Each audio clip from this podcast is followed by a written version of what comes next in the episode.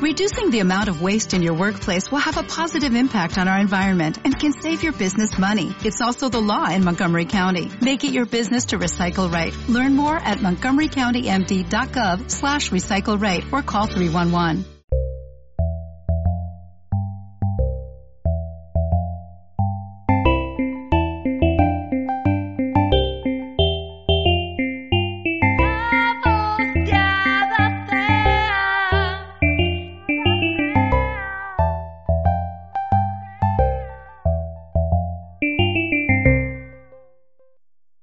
A todos, me llamo María José y os doy la bienvenida al nuevo proyecto de ADACEA, la Asociación de DCA.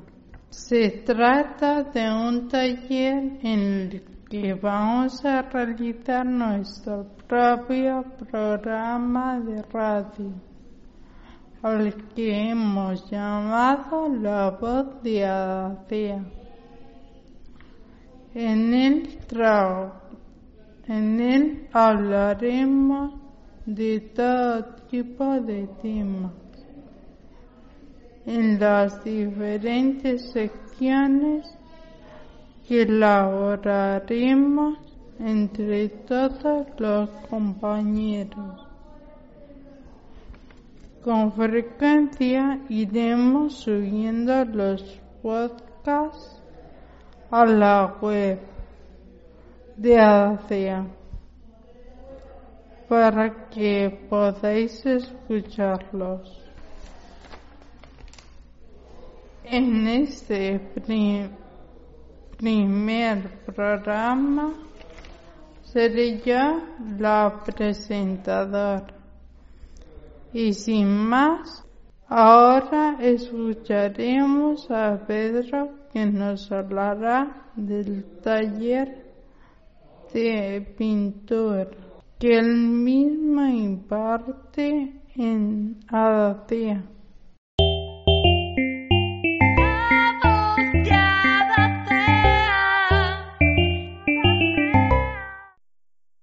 Me llamo Pedro Llevador. Siempre me ha gustado mucho pintar. Nunca he tenido maestros directos, pero siempre he tenido interés por pintores de los grandes maestros, tanto antiguos como modernos, desde los frescos románicos hasta Giotto, Picasso, Dalí, Gallo y otros más. Otra cosa que me llama mucho la atención es lo poco que sabemos de los pintores alicantinos, aunque casi todos los buenos conocidos son nacidos en Alcoy. Por ejemplo, el pintor Calera, que tiene una calle en Alicante, Lorenzo Casanova, que tiene una calle, son algunos ejemplos. Otros, Manuel, Manuel y Gastón Castelló. Este último es más conocido por, su relación con las hogueras.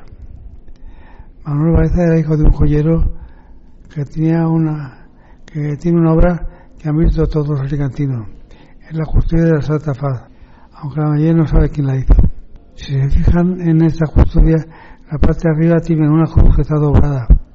Eso fue cuando el joyero la sacó de su joyería para llevarla a la iglesia, la gente enfervorizada lo cogió a hombros, lo zarandeó. Entonces la cruz casi se cae. Se quedó bella y así se quedó ya doblada para siempre. Como antes he dicho, la pintura me ha gustado mucho, aunque no me he dedicado a ella profesionalmente. Lo que más suelo pintar son paisajes. Y viendo últimamente mi obra, me he dado cuenta de que la figura humana la he eliminado del paisaje, puesto que creo que es el humano que está destrozando. Siempre que pinto algo suelo eliminar esta figura de persona me centro en el paisaje. Es la imagen que más pinto. Me gusta pintar lo que veo, porque también es una forma de plasmar cosas que, que con el tiempo desaparecerán, como los edificios o las calles. Siempre he procurado utilizar todas las técnicas que hay en la pintura empezando por el óleo, que será posiblemente la más antigua, pasando por la acuarela y ahora el acrílico. Porque te permite la ventaja de que se seca rápido. Entonces vamos a hacer corrección y pintar algo encima. Con la, con la, acuarela, que yo creo que es la técnica más difícil, porque los colores son muy transparentes y, se van con facilidad. Tengo, una, anécdota, una anécdota muy curiosa. Es que con un cuadro de, vez en cuando lo, lo el tiempo. Hice una acuarela y estaba pintando al aire libre cuando comenzó a llover muy fuerte. Las gotas mojaron el cuadro me gustó mucho cómo quedó. Y repito que hicieron sobre él. Y me gustó cómo quedó y lo tengo guardado. No lo quiero ni vender ni regalárselo a nadie. Llevo un año y medio viniendo a la CEA a raíz de un hito que me dio. Vine al principio con un poco de reparo.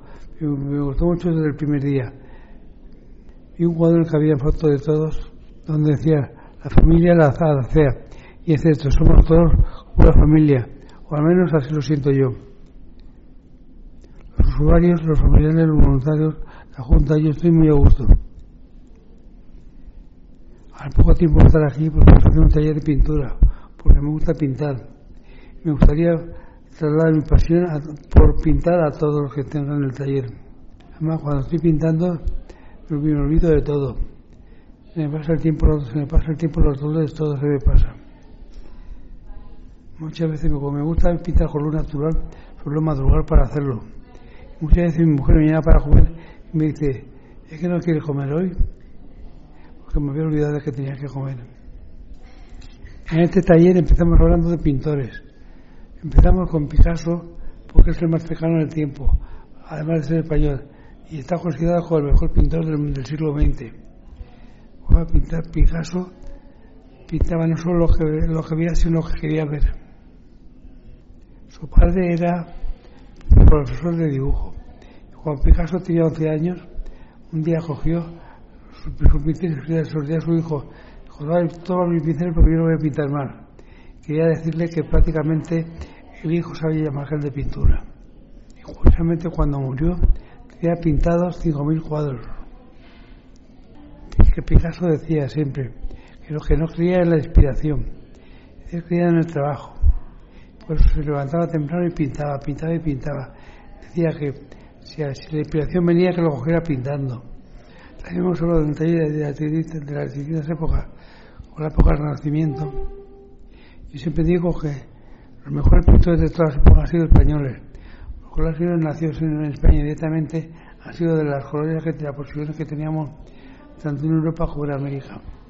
Por ejemplo, todos los grandes pintores flamencos, incluso el gran Rafael, que sí que todo dice que es italiano, italiano yo siempre digo que es español, porque en aquel entonces el rey de Italia era español.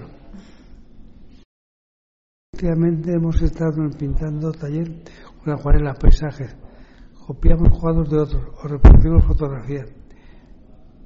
Mi intención en el taller es que practiquen no solo hablar de pintura, y un gusto por pintar.